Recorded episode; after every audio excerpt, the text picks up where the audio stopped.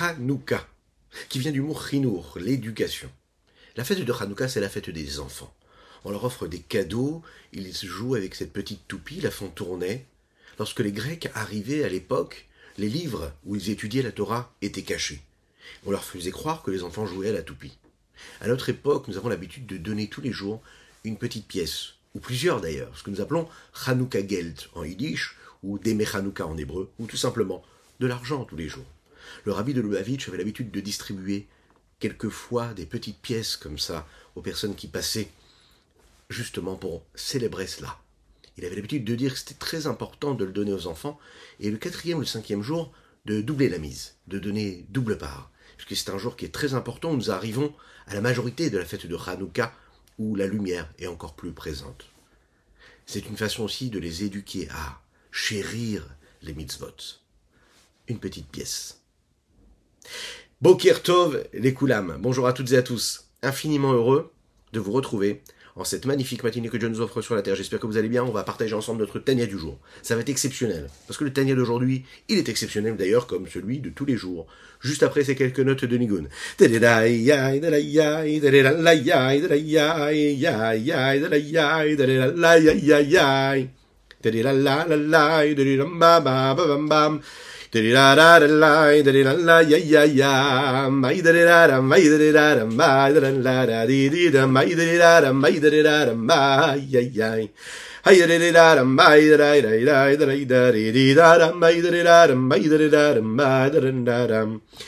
Hi, da di da, da di da, ya ya ya, ma ya ya, da di da da, ma ya ya, da di da da, ma ya ya ya ya, da di da da da. Ah, yeah, yeah, yeah, yeah, yeah, da da da da, da da da da, ma ya ya, da di da da, ma ya ya ya ya, da da da da da da. Boker Tov à ceux qui nous rejoignent sur les différents réseaux. Je vous rappelle qu'il est très important de partager avec vos proches, afin que nous soyons encore et toujours plus, plus pardon, à étudier cette sainte Torah. Et par cela, et bien faire venir Machiar. Et oui, Machiar, on en a besoin, afin que nous puissions vivre dans un monde de paix, de tranquillité, de sérénité, un monde où il n'y aura plus de personnes malades. Et donc, aujourd'hui, en attendant, même si ça va arriver très rapidement, on demande à Hachem d'envoyer une réfoua chez les totale et complète pour Avraham Nissim, Anikraberto Ben Sultana. On demande à Kadosh d'envoyer une réfoua chez les à tous ceux qui en ont besoin dans le Ham Israël, chacun où vous êtes, vous pouvez envoyer la dédicace et on en parlera tous les jours. Bezrat Hashem, Belin Eder. Nous étudions les Ilun Nishmat Avram ben Yosef Verina Fitoussi, les Nishmat Nissim ben Esther Geta, les Nishmat Avi Omori Alav Shalom. Pas oublier la réfoua chez les pour Chenia Bad Bracha Dvora A. Alors, chacune et chacun d'entre nous, nous avons quelque chose de particulier et nous avons aussi une approche particulière il y a les juifs de cœur, les juifs de d'action. Il y a celui qui dit, voilà, moi, euh, moi je ne, pratique pas. Par contre, j'ai les traditions juives, j'ai les valeurs juives. On les a inculquées, mes parents, mes grands-parents m'ont inculqué cela, donc je les garde. Est-ce que je pratique? Non. Mais je suis un juif dans mon cœur. Bon. Il y a ceux qui pensent, non, les valeurs, le cœur, c'est très important, mais ce qui est plus important, c'est l'action. Donc ils agissent. Alors, vous vous identifiez avec lequel? Plutôt le cœur ou plutôt l'action? On va le voir ici, et c'est la suite de ce que nous avons développé hier, à savoir les fameux vêtements qu'un homme porte, qui le couvrent, qui le protègent de l'extérieur, mais aussi qui renvoient beaucoup, beaucoup, beaucoup d'informations sur ce qu'il est lui. On le sait, de plus en plus, les vêtements ont un rôle à jouer, et jouent ce rôle. Qu'est-ce qui est plus important maintenant? Est-ce que ce sont ses vêtements ou est-ce que c'est ce qu'il est lui? Les enfants. Je veux une paire de baskets, je veux telle ou telle marque, je veux tel ou tel modèle je veux tel ou tel t-shirt, je veux ce manteau et pas ce manteau, je veux cette marque et pas une autre marque. C'est les choses qui deviennent la plus importante que ce que nous sommes nous-mêmes. C'est elles qui prennent la grande valeur. Est-ce que c'est ça qu'il faut faire On est attiré par cela, c'est etc. Le mauvais penchant, c'est l'attitude profane du monde qui nous entoure, qui nous vend un petit peu, là, ces petites bêtises. Réussir, à éduquer ses enfants, en leur montrant que ce qui est important, ce ne sont pas les choses, mais ce qui sont eux-mêmes, ça, c'est un vaste programme. Que Dieu nous aide, Bezrat Hashem. Dites Amen, dites Amen, parce que ça, ça demande beaucoup d'efforts. Oui Qu'est-ce qui est plus important Ce que tu es toi ou ce que tu es en train de porter? Et nous allons parler aussi de quelque chose de très intéressant aujourd'hui, du principe de la Torah et de l'eau. Vous allez me dire, mais quel rapport? Eh Bien, notre but à nous, à travers les vêtements de la Torah et des mitzvot, c'est de toucher Dieu, de se rapprocher de Dieu, de se coller à lui. Comment est-ce qu'un homme qui est lui limité va pouvoir s'attacher à l'infini de Saint béni soit-il? Est-ce que c'est possible? Une autre question, est-ce qu'il est possible de porter un vêtement euh, qui a une valeur inestimable, mais que sa valeur dépasse la valeur de ce qu'il est lui-même La réponse est non. Qu'est-ce qui est là pour servir qui? Ben, Le vêtement est là pour servir l'homme, et non pas l'inverse. On peut se perdre parfois, se laisser aller, et penser que les enfants ou l'homme devient essentiel à travers ce qu'il porte sur lui, mais non. Nous avons eu un dilemme en introduction, à savoir qu'est-ce qui est le plus important, le cœur ou l'action? Eh Bien la différence, elle est fondamentale. C'est une différence qui est celle qui est véhiculée par l'intellect et les émotions. Le juif de cœur, c'est celui qui essentiellement comprend qu'avec un cerveau juif, avec des valeurs, avec une vision, avec une aspiration, ou bien un cœur juif, à travers la chaleur juive, à travers les sentiments, les émotions, il peut se rapprocher et il peut accomplir sa mission qu'il a à accomplir ici-bas sur Terre. Le juif d'action, c'est celui qui utilise, par exemple, les vêtements de l'âme qui ont été offertes à l'homme, à savoir étudier la Torah, faire la tefila, accomplir les mitzvot. Alors, a priori, c'est préférable d'être un juif de cœur, parce que ça a l'air beaucoup plus authentique. Le sentiment est essentiel. La réflexion qui va dans ce sens-là est essentielle. Alors que les vêtements, comme nous l'avons dit, sont secondaires. D'un autre côté, un juif d'action, a priori, ça a l'air d'être comme un robot. Il fait, il fait parce qu'il doit faire. Il n'a pas de cœur, mais il fait quand même.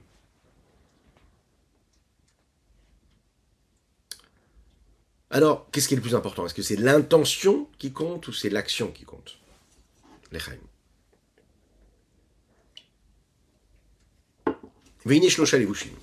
Regardons dans les mots ce qu'il nous dit le Rabbi.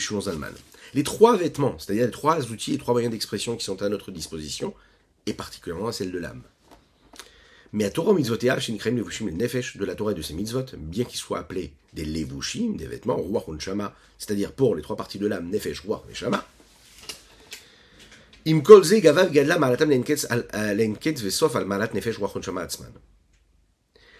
Leur valeur, ce qu'ils sont, représente quelque chose de beaucoup plus grand que ce qu'ils habitent, ce pourquoi ils sont là dans leur fonction.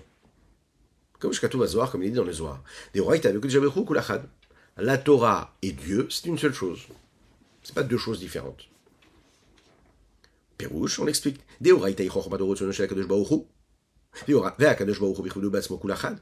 Puisque la sagesse que nous étudions dans la Torah, c'est quoi? C'est la sagesse, c'est la volonté suprême, supérieure de Dieu. Et Akadosh Baruch dans ce qu'il est, et sa sagesse c'est une seule chose. Donc quand on étudie la Torah, on s'attache à Dieu complètement. Non pas juste à sa sagesse, mais à lui-même. Pourquoi Comme nous l'avons expliqué, à travers les mots du Rambam, qui dit que Dieu c'est la connaissance, c'est le connaisseur, mais c'est la, connaissance elle-même. Ce n'est pas quelque chose d'extérieur à ce qu'il est, il est tout en réalité. Vous connaissez ces fameuses histoires du Rav Ariel Levin qui était ce grand rave des prisonniers à Yerushalayim en Eretz à Kodesh, juste avant, entre guillemets, l'indépendance de l'État d'Israël, qui était aimé par tous, un érudit, mais un bon juif avec un cœur énorme, qui a fait beaucoup, beaucoup, beaucoup, beaucoup pour les premiers juifs qui sont venus en Eretz Israël dans ces années-là, pour combattre, à l'époque, les Anglais. On raconte un jour, il a rencontré un juif qui n'était pas du tout religieux. Cet homme-là était sans kippa, portait pas de kippa. Et puis, cet homme a eu un petit peu honte, quelque part, devant le Rav Levin. Et comme le Rav Levin était assez petit, petit de taille, et que cet homme-là était grand, alors il a levé un petit peu la tête, de façon à ce que le Rav Levin ne voit pas s'il portait une kippa ou pas. Le Rav Levin lui a dit comme ça, n'aie pas peur. Moi, ce que je vois, c'est ce qui est à ma hauteur de vue. Et comme il était petit, qu'est-ce qu'il voyait? Qu'est-ce qui était à sa hauteur de vue? Il ne voyait que son cœur. Magnifique histoire, tellement émouvante. Qu'est-ce qu'on regarde? C'est à nous de décider ce qu'on veut regarder. De notre côté, on sait que le Rav Lévin, une fois, est arrivé, puisqu'il était aumônier, qu'il allait voir les prisonniers, qu'il allait voir toutes ces personnes qui étaient malades. Il est arrivé comme ça dans un hôpital, et il voit qu'il y a un jeune homme qui est blessé, que ce soit aux mains ou aux pieds, et il venait de vivre une opération très très difficile, très dure. Quelques temps après, la maman est arrivée, et elle était là, hystérique, en train de crier, pleurer, mais qu'est-ce qui est arrivé à mon fils? Qu'est-ce qui lui est arrivé? Elle était peinée comme tout. Le médecin est venu la calmer, il lui a dit, ne vous inquiétez pas, votre enfant va bien. Elle voulait le voir, et quand elle a vu l'enfant, elle a vu qu'il n'avait pas ce qu'il fallait, et qu'il était en très mauvais état, même s'il était vivant. Elle dit au médecin, elle dit, mais comment est-ce que vous pouvez me dire que mon fils va bien, alors qu'il a vraiment un grave problème maintenant de santé? Et le médecin a répondu, écoutez bien, il a dit, l'essentiel c'est que son cœur va bien. Et on le sait, le cœur, c'est la base de la vitalité. Elle s'est mise en colère, elle a dit, non, c'est pas vrai. Le Rav Ariel disait que c'est ça qu'on peut apprendre de cette histoire-là. Ça suffit pas d'être un juif de cœur. Une vraie mère, elle veut que son fils soit en bonne santé. Dans tous les membres du corps que nous souhaitons, Bezrat Hashem, à tous ceux qui ont besoin de l'âme Israël. Dites Amen Amen. Si vous avez des enfants à côté, faites-leur dire Amen Amen. Ce qu'on veut, c'est que le corps il soit entièrement en bonne santé. Tous les membres du corps, pas juste le cœur.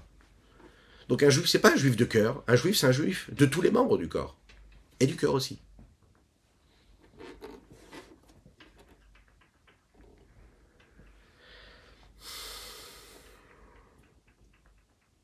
Akadosh Baruch est infini. D'accord? Si Dieu est infini, comment est-ce que je peux le saisir? Prenons un petit verre. Est-ce qu'un petit verre peut lui inclure et prendre en lui ce que le compte, tout, ce qu'il aurait dans une grande bouteille d'eau? Hein, Prenons l'exemple. Non, pas du tout. Le réceptacle ne peut pas supporter cela. Donc maintenant, nous parlons d'êtres que nous sommes, petits, limités. On nous demande de nous remplir d'une forme d'infini de Dieu, du Saint béni Mais comment réussir cela? La réponse, elle est qu'on ne peut pas vraiment, avec nos forces, réussir cela. Mais, plus on va réussir à s'élever, à sortir de notre condition de limite, plus on va devenir des êtres plus spirituels, plus l'infini va se rapprocher de ce que nous sommes. Que ce soit à travers l'intellect, que ce soit à travers les émotions, que ce soit à travers le cœur, ou que ce soit à travers l'action. La seule façon que nous avons de nous rapprocher, d'Hachem, pardon, c'est quand lui, il va nous permettre de nous rapprocher de lui. Parce que lui est infini, donc il va créer, parce qu'il est infini, une possibilité de possibilité de faire en sorte qu'un être fini et limité va pouvoir se rapprocher de lui, qui lui est limité. Mais parce que lui est illimité, il peut nous donner cette possibilité-là. Tous les efforts qu'un homme pourra fournir ne nous permettront jamais de créer une nouvelle condition, à savoir que l'infini peut cohabiter avec du fini, du limité. Il n'y a que parce que Dieu, lui, fait cet effort de venir vers nous qu'on a la possibilité de le faire. Alors comment on réussit, nous, maintenant, à se rapprocher de lui? Alors Dieu va nous tendre sa main. Akadosh Baruch nous a envoyé une petite corde, vous savez. Et il nous a donné avec cette corde-là le chemin, la route, qui nous permettra de grimper, de monter au plus haut des sommets. C'est la Torah. Quand Dieu nous a donné la Torah, il nous a donné cette corde-là. Il nous a dévoilé ce qu'il voulait de nous. Il nous a dit, voilà, avec cela, vous allez pouvoir atteindre le plus haut des sommets. Les Tariak Mitzvot, les 613 Mitzvot. Cette grande corde-là, il y a en elle plusieurs petites fils, vous savez, comme les grandes cordes qui sont faites de plusieurs fils. Plus il y a des fils, et plus la corde, elle peut tenir. Il y en a 613 des petits fils, comme les 613 mitzvot. Alors attention, il faut être très précis. Il faut bien faire attention à chaque petit détail faut que tout aille ensemble. Faut qu'un fil soit avec un autre fil.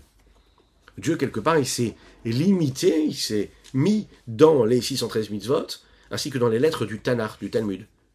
Quand par exemple Dieu a dit Anochi Hashem Elokecha, je suis ton Dieu, Hashem ton Dieu au moment du don de la Torah, on voit quelque chose de puissant. Mais c'est énorme, mais en même temps Dieu il a dû quelque part descendre, se rabaisser quelque part à nous. Il a pris sa lumière, il a compressé, il a adapté, il a voilé, afin que cet infini-là puisse devenir ces trois mots. Anochi, Hachem, Elokecha, je suis Hachem ton Dieu. C'est la même chose avec toutes les prophéties qu'il va offrir au prophète du Dieu à Israël, du peuple juif. À chaque fois, il va se rabaisser quelque part. Il va amoindrir ce qu'il est, dans le sens où il va se voiler pour qu'on puisse recevoir. Tout est pour nous, afin que nous puissions nous le saisir. Parce que sans ça, on resterait dans l'obscurité. Il est dit comme ça, hein, comme shata motse gdulato, shamata motse anvatanuto. Quand tu, à l'endroit où tu trouves sa grandeur, tu pourras trouver aussi sa, sa modestie. Parce que Dieu est grand, alors il est capable de se rabaisser quelque part et de se limiter dans ce monde matériel physique et en chacune et chacun d'entre nous. Il va prendre sa lumière infinie et il va la mettre dans les 613 mitzvot ou dans les versets de la Torah.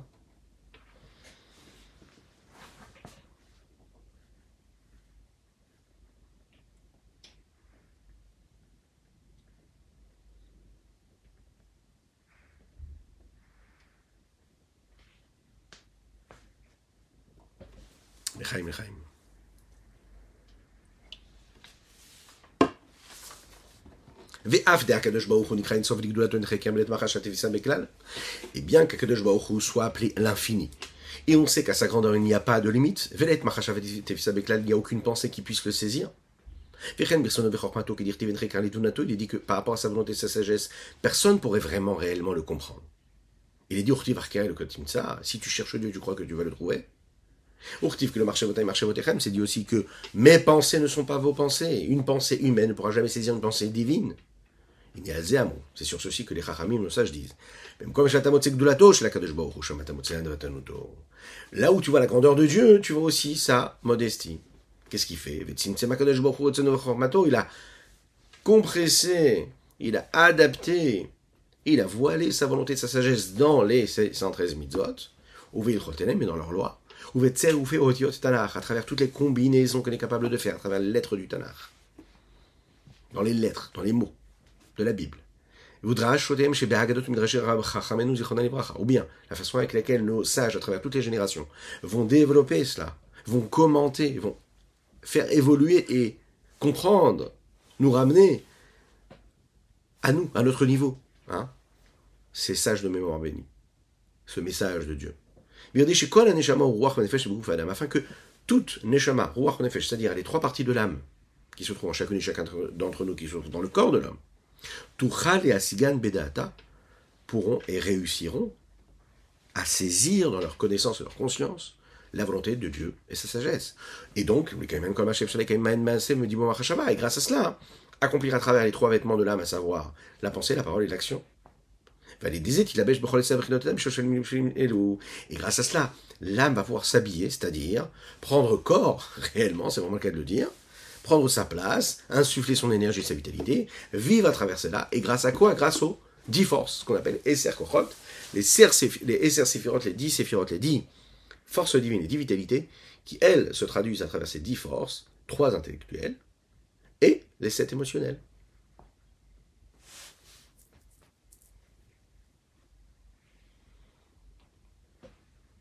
Lorsqu'une femme va choisir des bijoux, elle va regarder un bijou, elle va regarder un autre, elle va regarder encore un autre.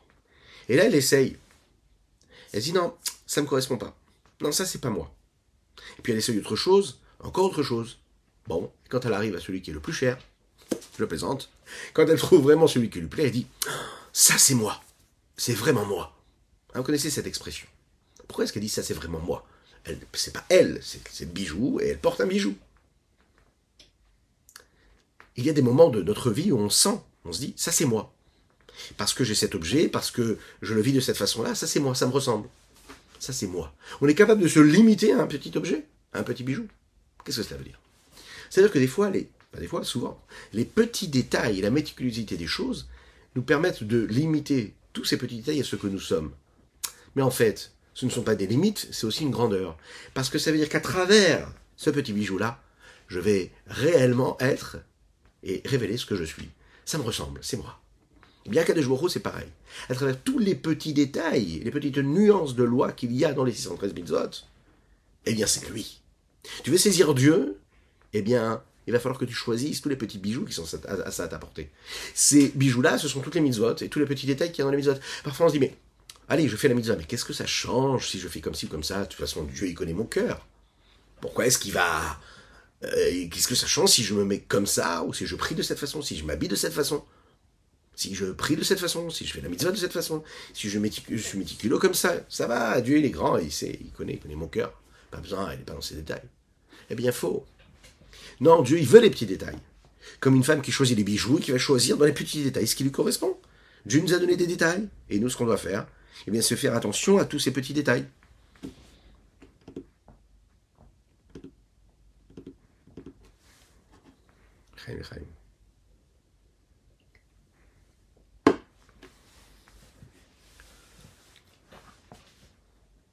Et on va le voir, Rabbi Zalman ici va comparer ça à l'eau. C'est la raison pour laquelle la Torah est comparée à l'eau. Qu'est-ce qu'il y a de spécial dans l'eau? Eh bien, Akadosh Baruch comme dans toutes les autres mitzvot, va, comme nous l'avons dit, faire ce tzimtzum là. Il va condenser, compresser, il va exprimer à travers la matière, à travers les petits détails, ce qu'il est lui-même. Donc il va quelque part descendre. Déjà le fait que la Torah, elle, soit définie à travers une quantité particulière de mitzvot, c'est une forme de limite. Deuxièmement, le fait que la Torah s'exprime dans la matérialité, pas dans la spiritualité. Tout ce que nous faisons ici à travers l'étude de la Chassidut et de la Kabbalah, etc., c'est quoi? C'est révéler la dimension spirituelle qu'il y a dans la matérialité des sujets qui nous sont euh, donnés dans la Torah. Si on étudie le Tanakh, la Torah écrite, il n'est pas question réellement de spiritualité, il est question concrètement de quelque chose? Respecte le Shabbat, amène un sacrifice, ne tue pas, ne vole pas. C'est des choses qui sont très concrètes, matérielles. La dimension spirituelle, c'est quelque chose qu'on va développer et dévoiler. La Torah, c'est pas juste, allez, un assemblage de 613 idées euh, spirituelles philosophiques, mais les mitzvot de la Torah, c'est quelque chose qu'on est capable de prendre dans la main, qu'on est capable de saisir.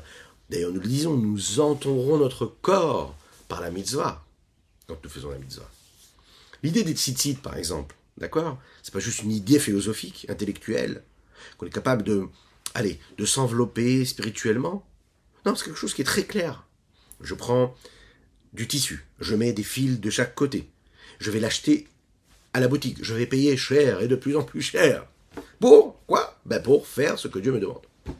Rassurez-vous, si ça devient de plus en plus cher, c'est parce que on veut nous donner encore plus de limites de faire la mitzvah.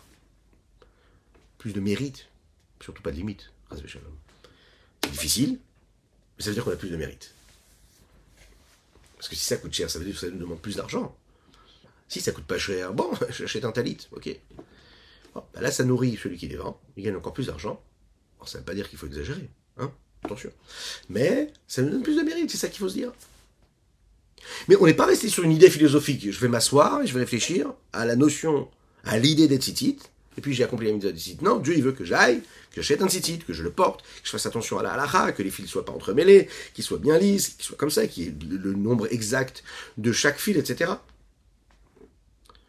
Lorsqu'on nous demande de mettre la mezouza, c'est pas juste quelque chose de spirituel à laquelle on va penser, non. C'est un parchemin qui est fait de peau de bête, que l'on va tanner, que l'on va nettoyer. Il a un aspect physique, il a un toucher, il a une odeur. Je vais prendre un scribe qui va l'écrire, le faire avec de l'encre écrit à la main, etc. On veut quelque chose de physique, de matériel. Ça, c'est les mitzvot. Et des détails dans tout cela. C'est ça qui est particulier? La Torah, elle ne reste pas quelque chose de spirituel et d'élevé, elle descend dans des éléments matériels physiques. La Torah, elle est comparée à l'eau. Il dit comme ça que tout celui qui a soif aille boire de l'eau. Oui, vous allez me dire c'est normal. Il faut aller épancher sa soif. Bon, tu veux épancher ta soif spirituelle Eh bien, va étudier la Torah. La Torah est comparée à l'eau. Pourquoi? Parce qu'elle descend d'un endroit très très très haut et elle vient tout en bas. Et quand elle descend en bas, elle n'est pas différente de ce qu'elle était en haut, c'est la même Torah qui était en haut chez Dieu qui descend en bas. L'eau, c'est pareil. L'eau qui descend en bas, ce n'est pas un reflet de ce qu'il y avait en haut. La même eau qui est en haut, quand je la laisse tomber, eh c'est celle qui tombe en bas. Ce n'est pas un reflet de l'eau qui est en haut, qui est en haut. C'est la même eau qui descend en bas. Et de la même manière que l'eau, elle peut descendre d'un endroit qui est très élevé, elle peut descendre très très très bas et elle va partout s'infiltrer partout pour descendre jusqu'au plus bas de sa source, à savoir, à savoir sous la terre.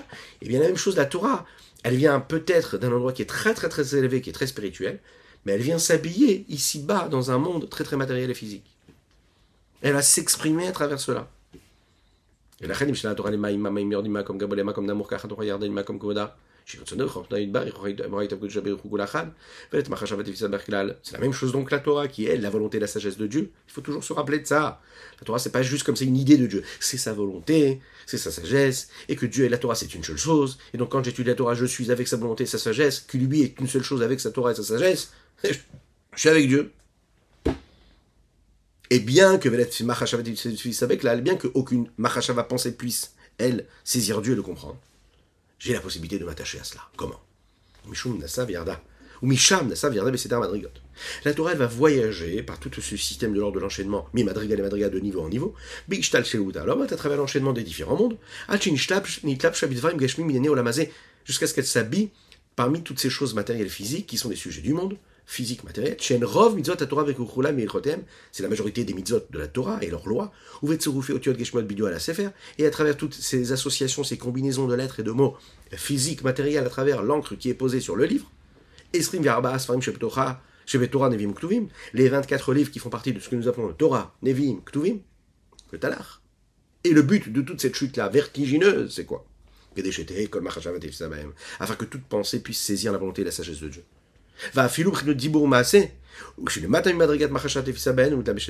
Et même le niveau qui est le plus bas, à savoir ben, la parole, parce que la pensée ça reste encore quelque chose de subtil, de raffiné, de spirituel, la parole qui devient beaucoup plus physique, et encore plus bas, l'action. Le but de tout cela, c'est quoi? C'est de saisir quand même ce qui pourrait paraître insaisissable, à savoir la sagesse de Dieu, la volonté de Dieu. Vous connaissez l'histoire de Rabbi Akiva, qui jusqu'à l'âge de 40 ans, lui, n'était pas du tout, du tout, du tout, du tout proche de Dieu ou de sa pratique de la Torah des mitzvot. Et il n'arrivait pas du tout à étudier. Alors il a perdu complètement espoir jusqu'au jour où il se promenait et qu'il a vu cette petite goutte d'eau qui tombait sur ce rocher et qu'il a vu qu'il y avait un petit creux qui s'était fait. Et tous les jours il passait comme ça, il voyait ce petit creux. Il est rentré chez lui à la maison, il a dit c'est pareil, je vais faire pareil. Si l'eau elle est capable de faire creuse, de creuser la pierre, alors moi aussi, chaque jour, je vais mettre une petite goutte de Torah et je réussirai. Hein On ne peut pas se dire, non, mais je n'y arrive pas, ça m'a l'air incompréhensible, je suis trop vieux pour ça. 40 ans, il avait Rabbi Akiva, vous imaginez, jusqu'à aujourd'hui, la Torah que nous avons, elle dépend de lui. Rabbi Akiva, 40 ans, il a commencé. Il s'est dit tous les jours une petite goutte et à la fin, j'y arriverai. 24 années, il va étudier la Torah, il va commencer de Aleph Bet, pendant 24 ans, il va étudier, il va devenir Rabbi Akiva. Eh bien, Qu'est-ce qu'on apprend de cela? Même si ça nous paraît complètement détaché de nous. On étudie la Torah, on ne comprend pas, ça ne nous touche pas. Non, pas du tout. Eh bien, il faut se dire que petit à petit, on s'investit. Si on étudie avec intensivité, avec méticulosité, avec, euh, avec largesse d'esprit, de cœur, alors à ce moment-là, ça va s'immiscer en nous, entrer en nous et s'imprégner en nous. Voilà ce qu'on pouvait dire pour notre tannée du jour. Je vous invite à le partager, liker, commenter afin que nous soyons encore et toujours plus étudier cette Sainte Torah. Que Dieu fasse que notre prochain rendez-vous, on le vive avec Mashiach sur l'esplanade du Beth Amikdash, Bezrat Hashem Yerushalayim, reconstruite. À bientôt.